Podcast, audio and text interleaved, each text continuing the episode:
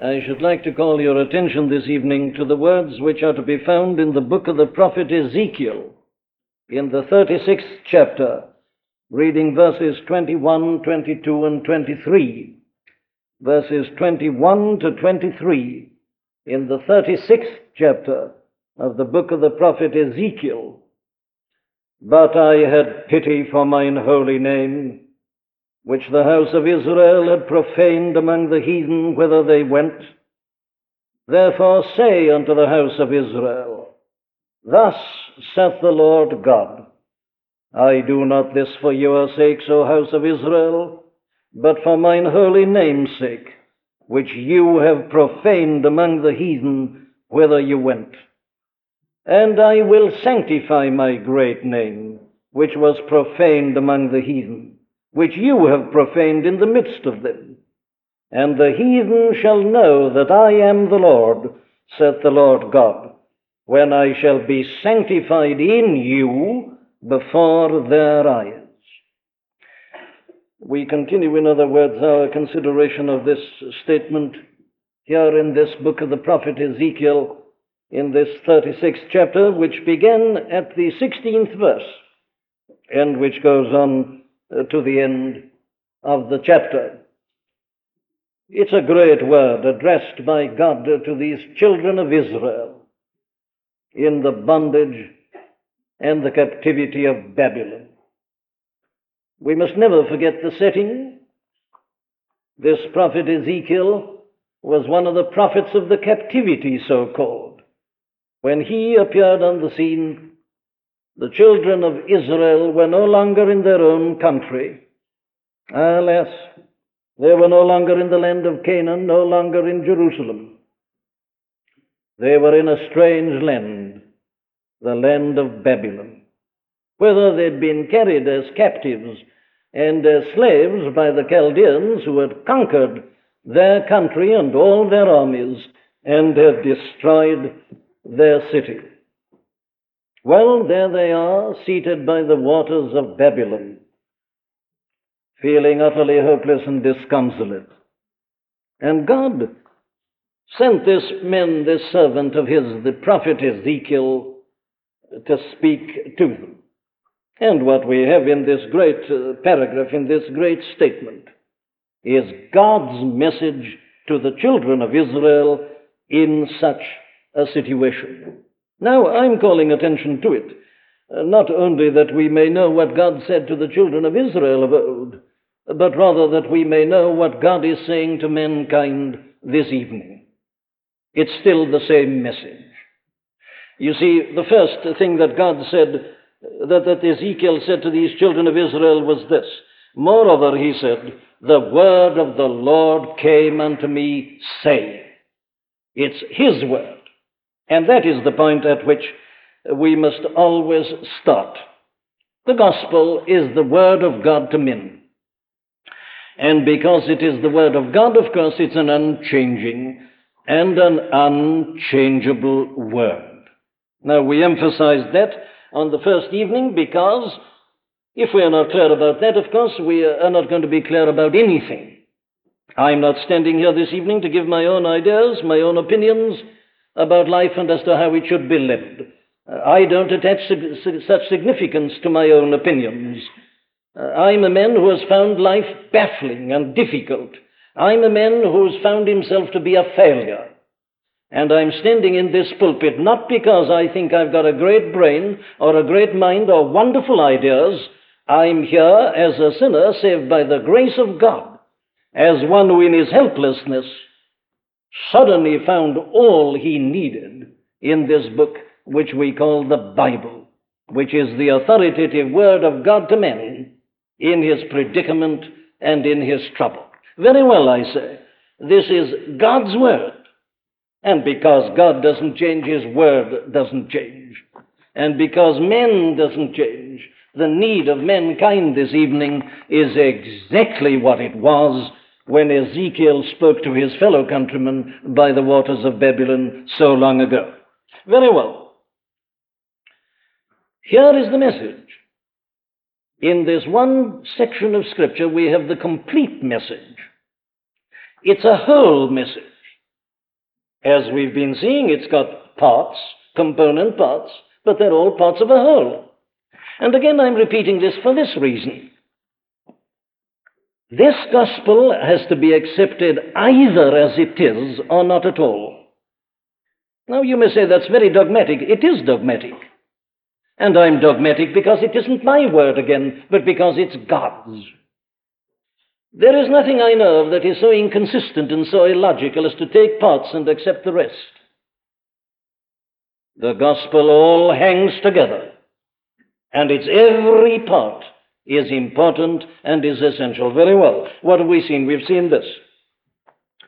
The first thing God always tells us when we're in trouble is this that we've got to realize exactly why we're in trouble. Ah, you say, but I don't want that. I just want relief. Again, I say the patient doesn't dictate. It's the physician who's in charge. And what you have to do is to listen to what's being said. That's, that's the message of God's Word. Whether we like it or not, we shall never know God's salvation until we've accepted what He tells us about the cause of our troubles. In other words, it starts with the doctrine of sin. We are what we are because we foolishly have sinned against God. Now, that is the first thing, and we've already considered it.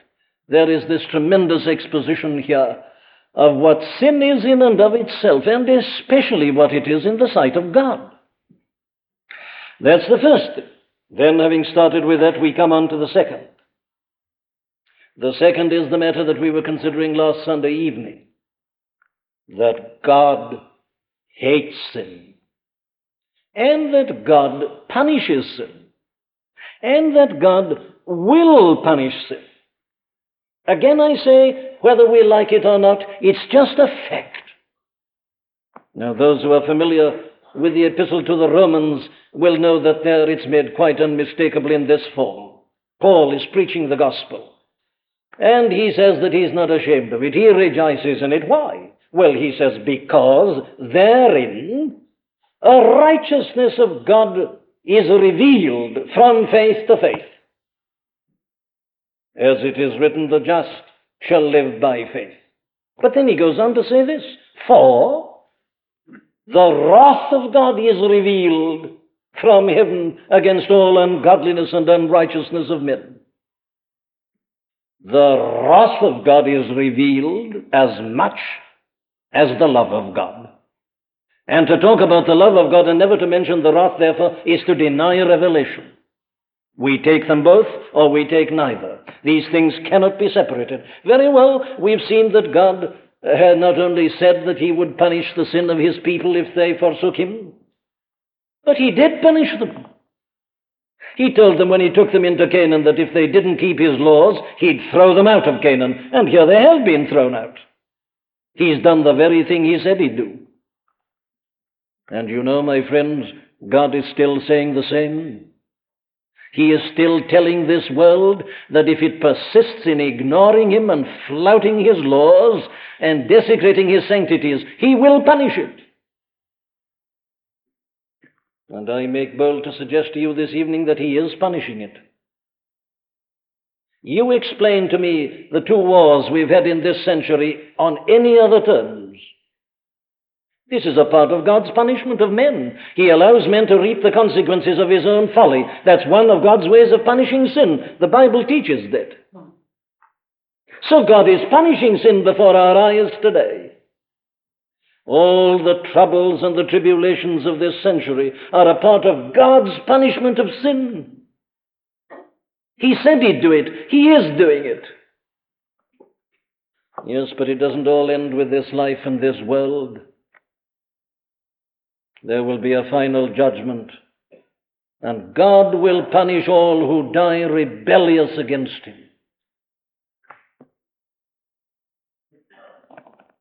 Without end.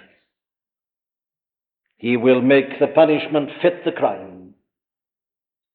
The punishment is always condign. He said so himself. You remember how he puts it in these words I scattered them among the heathen, and they were dispersed among the countries. According to their way and according to their doings, I judged them. It is condign punishment. And it always will be condign punishment. Very well. Now then, there is the preliminary message to the children of Israel.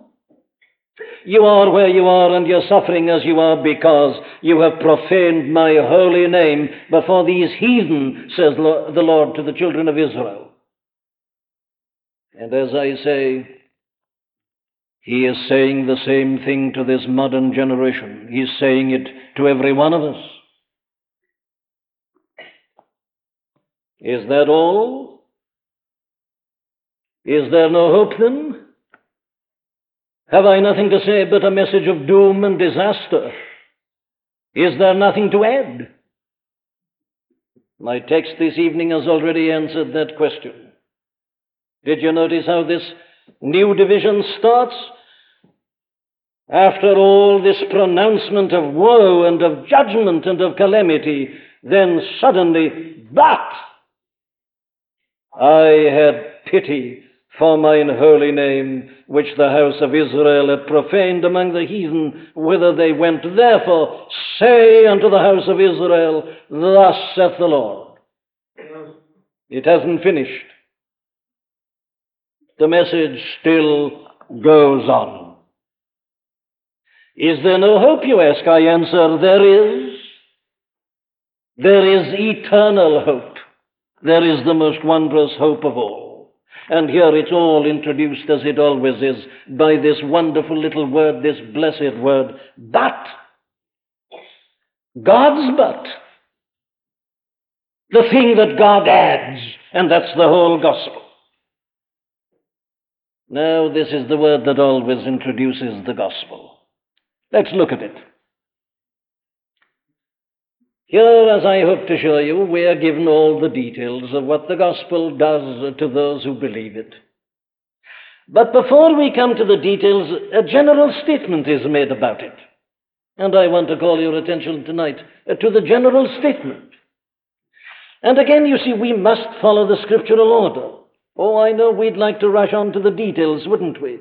We'd like to talk about being sprinkled with clean water and all the blessings that come. But God says a number of things before He comes to that. And I'm calling attention to them because it is, it is clear, it is certain, that if we don't accept these preliminary general statements, we shall never experience the detailed blessings. I have no question but that most people go wrong with regard to this great and glorious salvation because it is their whole attitude to it that is wrong. It isn't the details, it's the whole attitude, it's the approach, it's the conception. There are so many false ideas with regard to this gospel. People do seem to think of it as if it were but one of the cults or but one of the philosophies and that they can come and consider it. They approach it in this kind of way. They say, well, now then, if it can help me, if it's got something to give me, and I'm satisfied, well, then I'll take it up. That's the approach, that's the attitude. Now, I'll show you this evening how fatal that attitude is. And that as long as that is our attitude, we shall never know it, we shall never experience it. The gospel has to be accepted on its own terms, in its own way. I'm not laying this down, it's God who said it. Go and tell those children of Israel, he said to Ezekiel, and Ezekiel repeated the words, and I'm simply here to act as a kind of gramophone. I'm just repeating the words. Well, now then, what are these general statements? Well, let me try and classify them. Here's the first Salvation is altogether in spite of us. I start with it because we must start with it. It's emphasized twice here. Here you see in verse 21 the gospel comes in. The way of salvation is open. But notice how God puts it. He says, I had pity for mine own holy name. But he repeats it still more strongly. Therefore say unto the house of Israel, Thus saith the Lord God, I do not this for your sakes, O house of Israel, but for mine holy name's sake, which you have profaned among the heathen whither he went.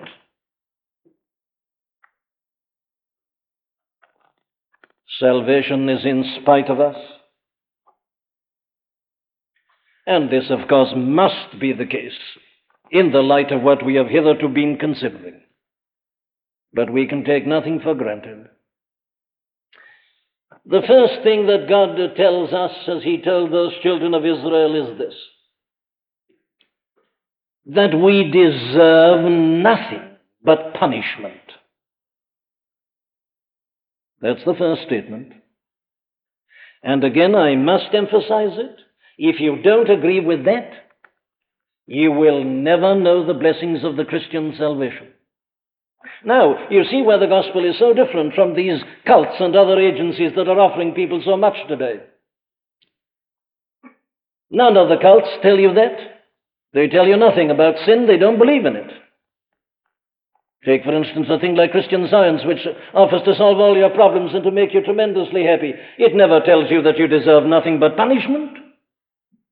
Psychology doesn't tell you that.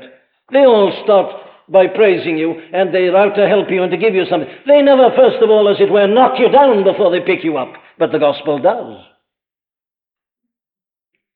Do you remember that old man Simeon, that devout, holy, righteous man in Israel, who stood there with the infant Jesus Christ in his arms? He was waiting for the consolation of Israel, the man who said, Now lettest thou thy servant depart in peace, for mine eyes have seen the salvation of God. But you remember the other thing he said? He looked at the infant Jesus and he said, This child is set for the fall and for the rising again of many in Israel. What a true prophecy it was. It's always true.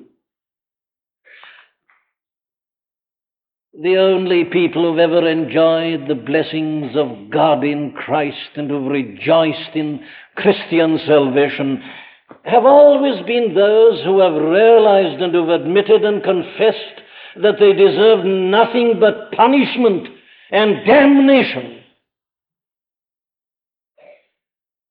I say this is obvious in view of what we've already seen. We've already considered what sin is. It's an abomination in the sight of God. It's to God like a removed woman. It's hateful, it's insulting, it's foul, it's ugly, it's vile. And we're all guilty of sin. And the moment we realize we are guilty of sin, we realize that we deserve nothing from God but punishment. Are you clear about that, my friend? Not for your sakes. I haven't done this, I'm not going to do this, says God, because you're so marvelous and so wonderful, and because you deserve so much help. I'm doing it in spite of you. The children of Israel had turned their backs on him. They'd turned to other gods and had worshipped them. They'd ignored his laws and had lived like the other nations. And they deserved nothing but punishment. It's in spite of that He's going to deliver them. And isn't this true of every one of us? What place has God had in your life, my friend? Are you living to the glory of God always? Is God central in your life? Do you start your day by going down on your knees before Him and acknowledging Him and surrendering your life to Him and worshiping and praising Him and magnifying Him. Are you doing so? Have you done so? Not to do so is terrible sin. Because I can assure you that at this moment in heaven, all the glorified spirits are there doing that very thing. They are singing, Holy, holy, holy is the Lord of hosts. They're prostrating themselves before Him. They're glorying in Him and magnifying His wonderful name. And God is to be praised, is to be worshipped, He's to be glorified. And not to do so is the very essence of sin. Where does he come in in your life? How often do you think of him? How often do you worship him? How often do you praise him? And what of your life?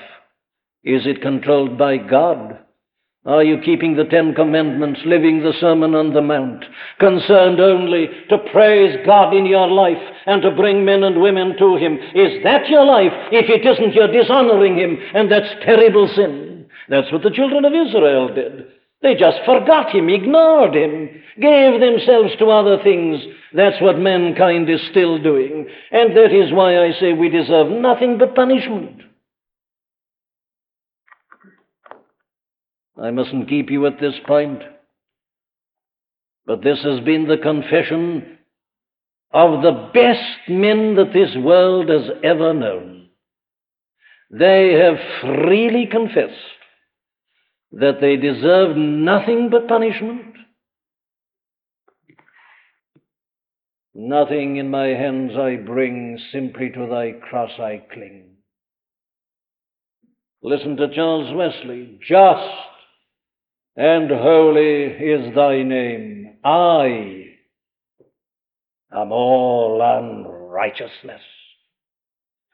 Vile and full of sin I am. Thou art full of truth and grace. He'd got nothing to commend himself, not a plea to offer, no excuse whatsoever. That's the sort of men who could say, Thou, O Christ, art all I want, more than all in thee I find. Well, let me put it the other way around. Can you repeat the second words? Can you say honestly, Thou, O Christ, art all I want, more than all in thee I find? Are you finding him like that? Do you say to him, Raise the fallen, cheer the faint, heal the sick, lead the blind. Have you found in him all you need sight, riches, healing of the mind? Yea, all I need in thee to find. Can you say that sort of thing? Do you know, my friend, if you can't, I'll tell you why. It's because you've never said, Vile and full of sin I am. I am all unrighteousness. You can't separate these things. You can't know the blessings of Christ until you see your abject need. Oh, he said it himself, didn't he? Blessed is the, this is the first beatitude in the Sermon on the Mount. Blessed are the poor in spirit, for theirs is the kingdom of heaven, and nobody else's.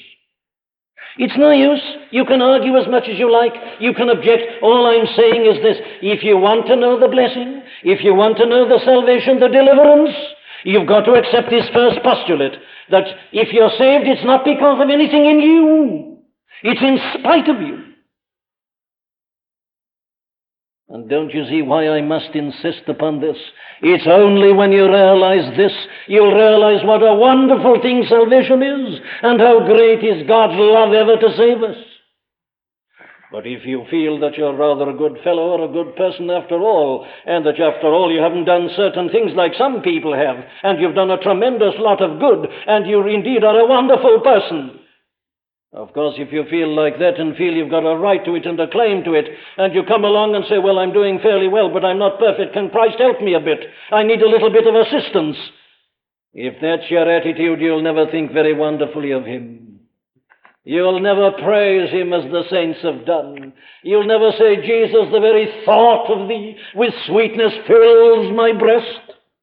No, no. He'll just be a bit of an assistant who's giving you a little bit of help here and there, and you won't be able to sing these hymns honestly. No, no. Salvation is in spite of us. Not for your sakes. I had pity on mine own holy name, which you have profaned. It's not only in spite of our sin, but let's understand that salvation is always in spite of our helplessness and our hopelessness also. We not only do, we not only do not deserve salvation, we literally can do nothing at all about our salvation. Ah, this is worse, isn't it?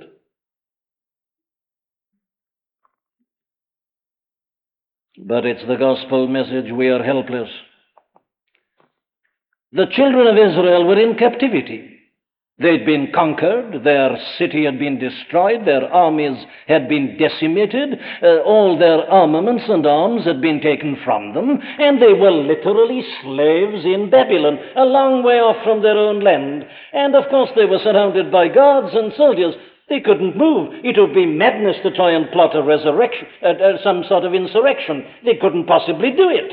And they knew it. They just sat down helpless by the waters of Babylon and commiserated with one another and bemoaned their own fate and their own folly that had led to it. They were in, incapable of action. They could do nothing at all. Completely helpless. In bondage and in captivity. And the case of every one of us in this life and in this world is precisely that. It's not only true to say that there is none righteous, no, not one, that all have sinned and come short of the glory of God. It is equally true to say that we are all born dead in trespasses and in sins. Dead. Lord, I was dead. I could not move my lifeless soul to come to Thee. It's as bad as that. Now, here it is. Here it is historically. The children of Israel were literally helpless and hopeless, incapable, in bondage, in serfdom, in the captivity of the enemy, and they couldn't get out of it. But the whole message of the gospel is to say that what they couldn't do, God was going to do. In spite of them, in every single respect. Very well, my friend, let me sum it up by putting it like this. Salvation is not due to anything in us at all. And as long as we feel we have any rights or any claims, as long as we are still uh, entering in our complaints against God or anything He has done to us or in us or about us, as long as we are in any way standing on our feet and looking at God and postulating, will remain where we are in captivity and under the wrath of God.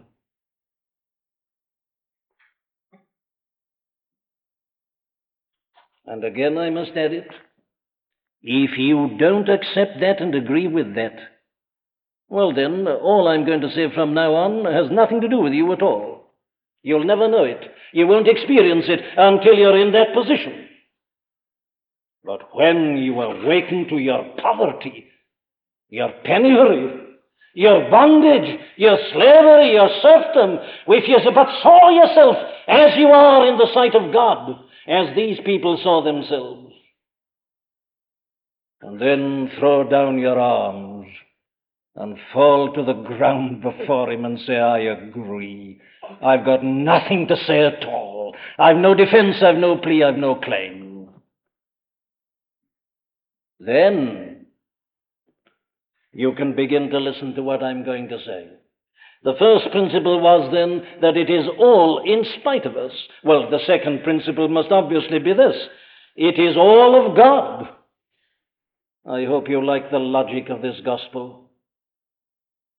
You see, you clear off the rubbish first, then you begin to build. You can't build, you see, while the rubble is still on the site. Get rid of it. You want your laborers first to take the rubbish away. Then you've cleared your site and you can begin to build. It's in spite of us, yes, but it's all of God. Oh, this I. There are the children of Israel, but I had pity, God speaking.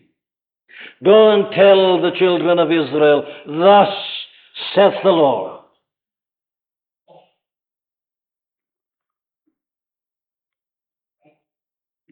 Salvation is entirely God's.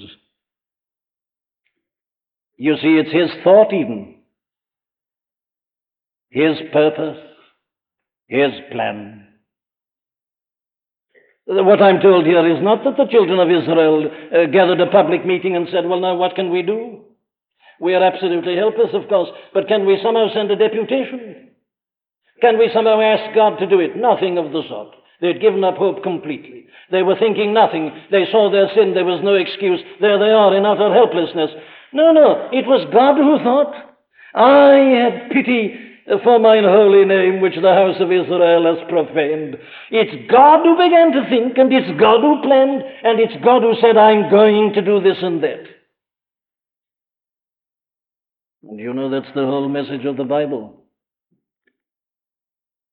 The whole message of this great revelation is that God, the eternal, everlasting God, has planned the way to deliver men. It's God who thought about it. It's God who initiated it. It's God who worked it out as a scheme. The whole thing comes from God. Do you mean to tell me that it was as the result of a deputation of men going to God in a, in a prayer meeting and asking Him to send down His Son that God sent His Son? Rubbish, nonsense. They'd never have thought of it. They'd never have had the impertinence to suggest it. No, no, it's entirely God's thought. And of course, it's because people don't start at this point. They don't realize the greatness and the glory of this salvation.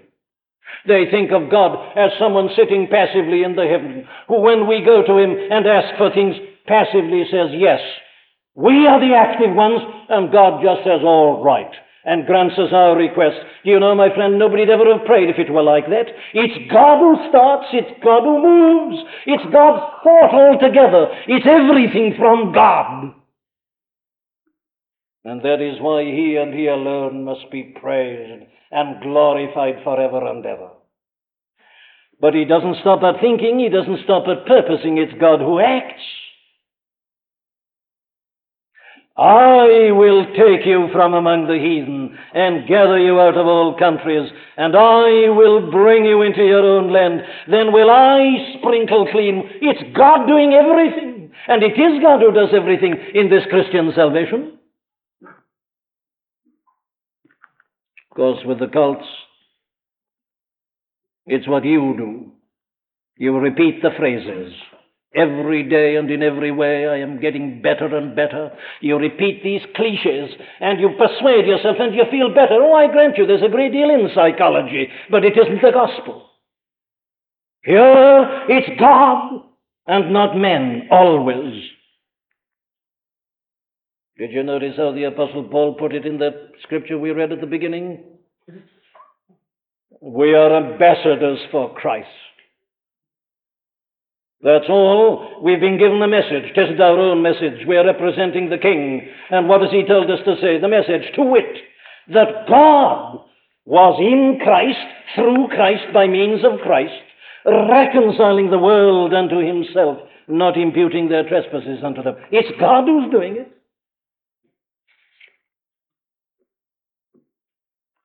And of course, that's the whole message of the Bible, isn't it? Here you see it was God who brought these children of Israel, a remnant of them, back to their own city of Jerusalem. But God's been doing that from the beginning. You see, go back again to that third of Genesis that's so vital because you've got the whole story there in a sense. There's men, Adam and Eve, hiding behind the trees. They've sinned against God and they know it and they're unhappy and they hear His voice and they don't know what to do. And there they'd have been left in misery. But God came down, visited them, spoke to them, gave the message of hope to them. It's God, God acting. And the whole story goes on how He picked out a man called Abram, turned him into a nation, how he took them down to Egypt, brought them back out of Egypt in spite of their captors. God, the children of Israel, would never have got out of Egypt but for God. It's God alone who can divide the Red Sea and smash the chariots and the hosts of Pharaoh. It's God alone who can divide Jordan and destroy enemies. It's God. The children of Israel, just like dupes and fools, were misunderstanding and complaining. It's God who took hold of them and led them out. And the whole of the remainder of the story of the Old Testament is just a variant on that one theme. These foolish people forgetting him, turning away. Oh, how often would they have been destroyed and finished by enemies? They might have finished themselves even in their sin. But God goes after them, and here He's again going after them. It's the whole story of the Old Testament. But what am I talking of? If it's the story of the Old Testament, how much more is it the story of the New? God so loved the world that he gave his only begotten Son. When the fullness of the times was come, God sent forth his Son, made of a woman made under the law, to redeem them that are under the law. Again, there was no deputation. Again, it wasn't the result of frantic prayer and God replying. The passive God who listens to us, not at all. He'd almost been forgotten. But God, in His own time, acted, sent His Son, gave Him the task, enabled Him to carry it out. Though it meant his death, God raised him again from the dead. Oh, how Paul puts this in preaching at Antioch in Pisidia.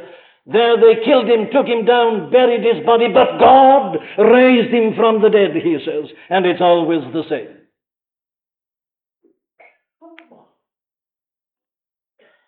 Had you realized, my friend, that this is always only the activity of God? Hadn't you perhaps thought that you made yourself a Christian by living a good life? By being better than other people? That you could please God and satisfy Him, and so deliver yourself and obtain salvation? Am I showing you? Have you seen it? Is it clear that this is altogether God's action? and that salvation must be accepted as a free gift by those who realize that they've got nothing at all, that they're utter paupers, helpless, hopeless, but that God has done all and gives it to them freely of His grace and of His mercy. That's the second principle. Let me say just a word about the third. The primary design of this gospel and what is that? What is the primary design of the gospel? I emphasize the word primary because it isn't the only design, but it is the primary. And tonight we are dealing with preliminaries, we are dealing with foundations, with generalities before we come to the specific particulars. The primary design, and oh, if you don't believe this again, you'll never know the particulars.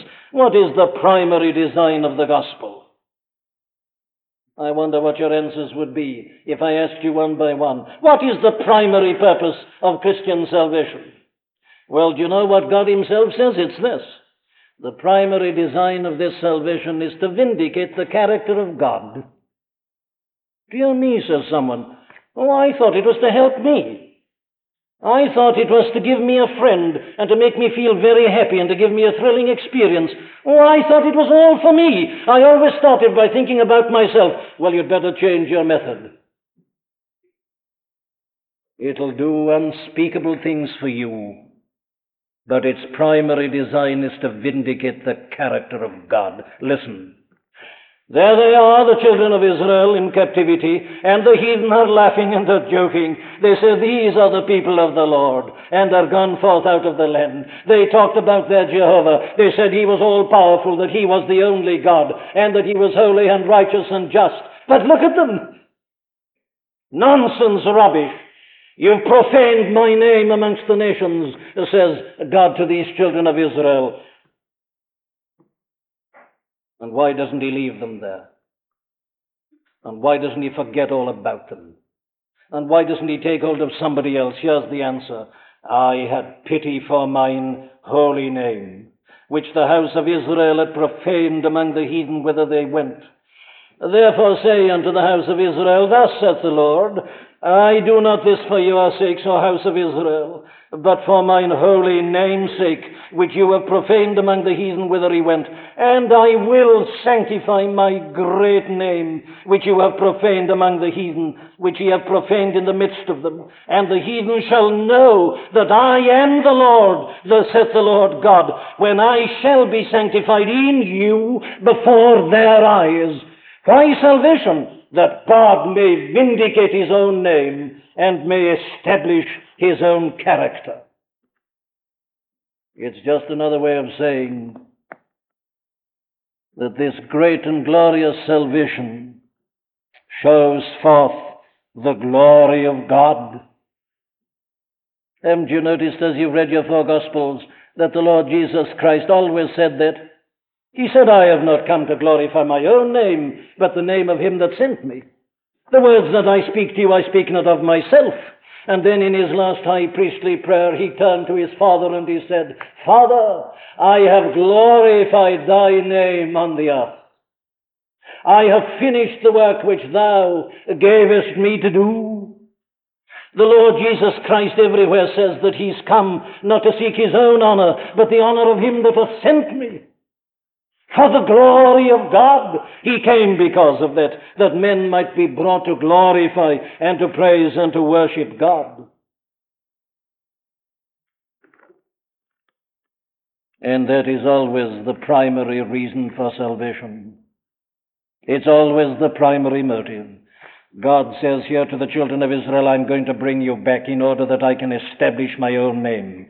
These heathen people are laughing at me. I'm going to show them who I am and what I am, and I'm going to do it through you. You're their captives now, and they say that their God is stronger than I am. Very well, I'll show them. I'll show them where their God Bel comes in. I'll smash him. And I'll bring you out. I'll take you back. I will be sanctified in you before their very eyes. And he did it. Out of the hopelessness and the helplessness of Babylon, he brought back a remnant to Jerusalem, and the city was rebuilt, and the temple was reestablished, and God's name was again praised and glorified. And later into that temple came the very Son of God. Oh, yes, he did it there. But that is as nothing compared with how he does it in the gospel. Oh, the glory of this gospel is that it shows forth the praises of God, that it shows forth the attributes of the eternal, and unless we see the gospel doing this, we haven't seen it. We persuaded ourselves that we are Christians. We've had some psychological experience. We've believed some cult or some psychology. Unless your view of the gospel makes you glorify God, it isn't the Christian faith. This gospel shows forth the power of God. He can defeat Babylon, and he did. Why was Jesus Christ sent into the world? Well, this, according to John in his first epistle, is the answer. For this cause the Son of God was manifested, that he might destroy the works of the devil. This is Christian salvation. We all, by birth, by nature, are the slaves of Satan. He's got us in his grip. Man sinned, and his whole posterity has been under the dominion of the devil and of Satan. And Satan believes he's stronger than God. What is God doing in salvation? Just showing Satan his size. He snatches men out of his hands. He defeats him. Christ defeated him in the wilderness 40 days and 40 nights. In the garden on the cross, he put him to an open shame, triumphing over them. And salvation means, you know, primarily, not a nice feeling or anything else. It means that you're taken out of the hands of the devil. The whole world is in the hands of the devil. Men and women tonight, by the million, are in the hands of the devil. That's why they're spending their nights eating, drinking, laughing, dancing, gambling, cursing, swearing, the whole inferno of modern life. It's because they're held by the devil captive. They're walking according to the prince of the power of the air, the, the spirit that now dwelleth in the children of disobedience. And there they'll remain until God exerts his power and takes them out. And overcomes the strong man armed, and rescues and redeems, and brings out of that death of sin into newness of life. That's what salvation means primarily. And every time a sinner becomes a saint, the power of God is vindicated. It's a power that can only be compared with the power that he exerted when he brought Christ again from the dead, says Paul in writing to the Ephesians, and how true that is. My friend, salvation is not a simple thing. It's not an easy thing. You and I can't do it. Our decision doesn't save us. It's the power of God I am not ashamed of the gospel of Christ, says this man of God again, the Apostle Paul. Why? For it is the power of God unto salvation to every one that believeth, and nothing less. Do you know it? Have you felt it? Have you seen your need of it? Have you known that in your helplessness nothing else can do it? But it also vindicates His holiness. He is a holy God. I will sanctify my name, He says. These heathen, you have profaned it, and the heathen have profaned it. How does God vindicate His holiness? I'll tell you. He does it partly by punishing sin. The heathen thought that the children of Israel were in Babylon because God was weak. They didn't know that they were there because God is holy and was punishing them by sending them there. But it doesn't stop at that. God vindicates His holiness in the salvation of every soul. How, you may ask? Well, I'll tell you. One of the primary purposes of salvation is to make us holy. Not primarily to make us happy, but to make us holy. Why did Christ die on the cross? Well, this is Paul's answer to Titus, who gave himself for us, that he might redeem us from all iniquity and separate unto himself a peculiar people, zealous of good works. Why did Christ die? To save me from hell. Yes, thank God. But not only that, not merely to save me from hell and give me a comfortable feeling and give me a temporary joy and happiness. No, no. He came to bring me to God, to separate me to God, to make me a holy man, to make me fit to be a child of God, like my Father. Be ye holy, for I am holy, saith the Lord. The object of salvation is to separate a people for God and to separate a holy people. I will be sanctified in you before their eyes, said God to these people. And He says the same to us. God is going to prove through every soul that He saves that He is a holy God and that His people are like Him and that His power of holiness is greater than the power of the devil. So that if we are not manifesting holiness, we are not confounding the enemy. We are not ridiculing his charge. We are not sanctifying God's name before their very eyes. Let's talk a little less, my friends, about happiness and about a thrill and about some wonderful experience. Oh, they all come, but let's put this first. It is as a holy people we vindicate God's holiness and His eternal name. And this salvation also vindicates His justice and His righteousness. It's the cross that does that. We are not forgiven simply because God is love and in His loving kindness says, All right, if you say you're sorry, I'll forgive you. No, no. God forgives in a way that vindicates His justice and His righteousness, and He does it on the cross. God smote His own Son, His only begotten Son. He struck Him. He punished our sins in Him and there he vindicates his justice and his righteousness. It's shouting at us from the cross. Have you ever seen it there?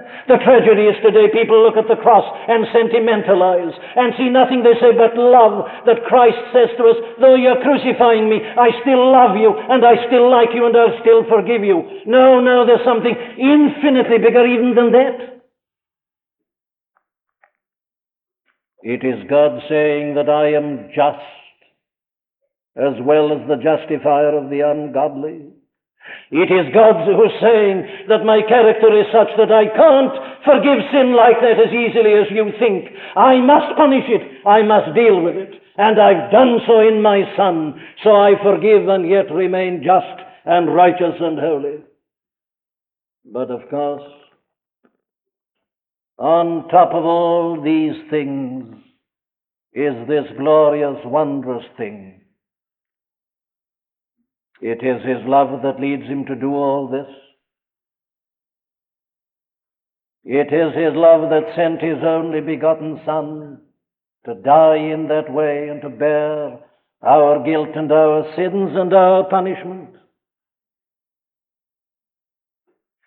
There were the children of Israel in Babylon, and they deserved nothing but what they were getting because of their madness, because they'd polluted the land and the name of God in their arrogance, and they deserve nothing.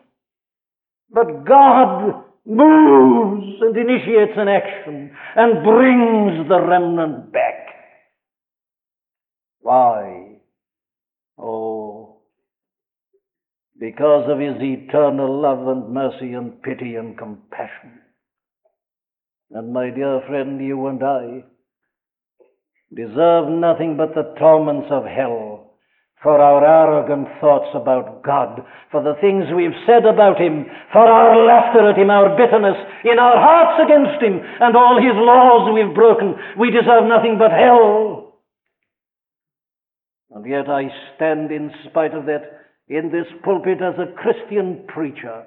Why? Well, because God's love is so great that He has done all I've been trying to tell you about in order that I might be forgiven and rescued and redeemed.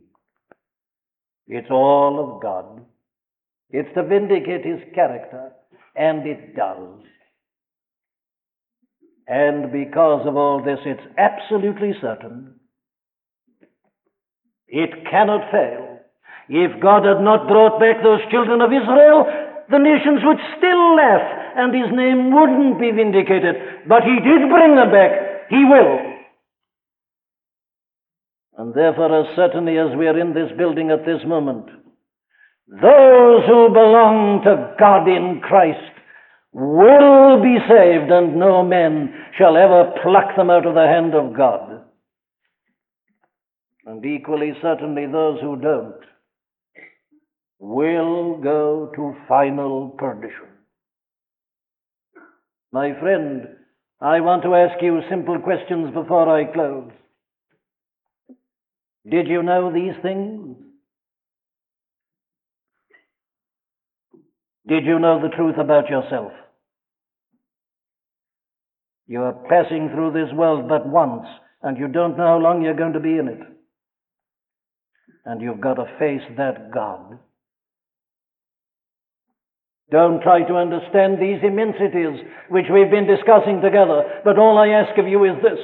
If you've had some faint glimmer of a conception of God tonight and have seen yourself even partially, hurry to prostrate yourself before Him. Cry out for mercy and for forgiveness and compassion as you realize what you've been and what you've done. Leave yourself entirely in His hands. But I'll promise you this. If you truly confess and acknowledge your sin and cast yourself upon His mercy, you will find that you belong to Him, that He will deliver you. He will grant you this great and glorious salvation. And then you'll be the first to say, It's all of God. It's none of me. A debtor to mercy alone, of covenant mercy. I sing. Thou must save, and thou alone. Say that to him, and you'll prove it. You'll experience it. Amen.